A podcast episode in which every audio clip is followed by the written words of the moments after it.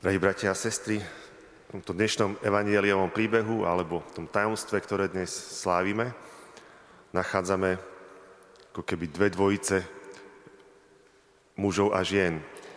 Jozef a Mária, ktorí prinášajú dieťa Ježiša a v chráme potom stretávajú Simeona a neskôr to, čo sme už dnes nečítali, aj prorokyňu Annu.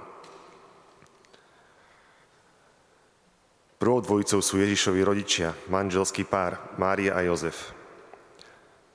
Počuli sme o nich, že konajú to, čo predpisoval pánov zákon a že obetovali obetu, o ktorej vieme, že bola verziou obety pre chudobných. Ich postoj je taký, že príjmajú svoju realitu, realitu chudobných ľudí. Príjmajú prostredie a predpisy židovského zákona, náboženstva, ktoré vyznávajú.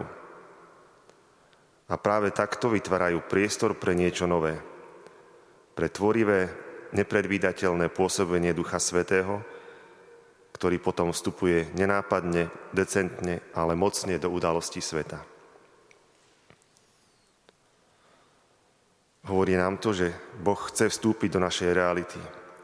Boh vstupuje do našich dejín, do toho, čo existuje do toho, čo sa nám deje, do toho, čo prežívame. Nie do našich predstav, do našich túžob, plánov, snov, ako by to malo byť, ako by sa mali veci zmeniť, čo by sme mali zvládať a vedieť, čo by mali druhý robiť a ako by sa mali veci riešiť. Toto nie je realita. Boh začína vždy, vždy konať v našej konkrétnej realite, aj keď je chudobná, dokonca aj keď je hriešná. Boh berie do rúk konkrétnu realitu nás osobne, našich rodín, spoločenstiev, cirkvy, spoločnosti. My sme pozvaní túto realitu, aj keď je chudobná, nedokonalá, prijať a žiť s pokorou, trpezlivosťou a dôverou, že Boh je s nami. Potom v chráme stretávame druhú dvojicu a sú to prorok Simeon a prorokňa Anna. Ľudia z chrámu, muž a žena modlitby, ktorí žili napojení na Ducha Svetého. Učili sa rozpoznávať jeho vnúknutia a mali dar velebiť Boha, chváliť ho. Ako si získali túto schopnosť modlitby, blízkeho kontaktu s pánom? Nezískali si ju. Boh im ju daroval. Daroval im dar modlitby, neustáleho spojenia s pánom. O Simeonovi sme počuli, že bol človek spravodlivý a nábožný, očakával potechu Izraela. Žil v nádeji, nie v pesimizme a znechutení. Anna je nám vzorom v stálosti. Z chrámu neodchádzala, vodne v noci slúžila Bohu pôstom a modlitbami. Stálosť, trpezlivosť a pohľad nádeje a optimizmu, že Boh príde.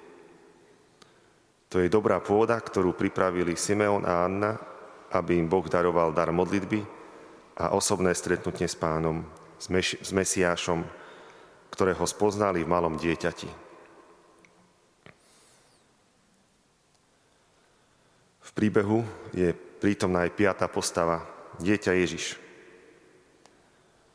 Vraj, že na týchto obradoch očisťovania dieťa nemuselo byť prítomné, dokonca sa nemuseli udiať ani v Jeruzalemskom chráme. Ale Ježiš je prinesený do chrámu svojimi rodičmi. Prichádza s nimi. Jeruzalemský chrám bol pre Židov miestom stretnutia s Bohom. Boh v Ježišovi sa necháva stretnúť. Túži, aby sme ho stretli. Aby sme ho nosili so sebou ako Mária a Jozef aby sme ho brali do rúk ako Simeon, velebili Boha ako Anna. Dnes je deň zasveteného života. Pripomíname si aj to, že niektorých z nás si Pán Boh oddelil pre seba, pre službu, jemu samému. Nie preto, že by sme boli lepší, nábožnejší, dokonalejší, ale jednoducho si nás vyvolil a myslím, že aj tento príbeh nám môže pomôcť tak sa navzájom inšpirovať. vy ľudia zo sveta, možno tí, ktorí žijete v manželstve, môžete nás, kňazov a zasvetených, obohacovať každodenným, trpezlivým, pokorným a dôverujúcim príjmaním reality, do ktorej pozývate Ježiša, tak ako Ježiš a Mária. My, kňazi a zasvetení, môžeme zasa byť pre vás obohatením našou snahou o neustálu modlitbu a spojenie s Bohom, tak ako Simeon a Anna. Amen. Vypočujte si aj ďalšie zaujímavé podcasty. TV Lux nájdete na deviatich samostatných kanáloch, kde na vás čakajú relácie s pápežom Františkom, kázne, modlitby, prednášky, biblické podcasty, rozhovory, inšpiratívne epizódy na pár minút, svedectvá či podcasty určené pre deti.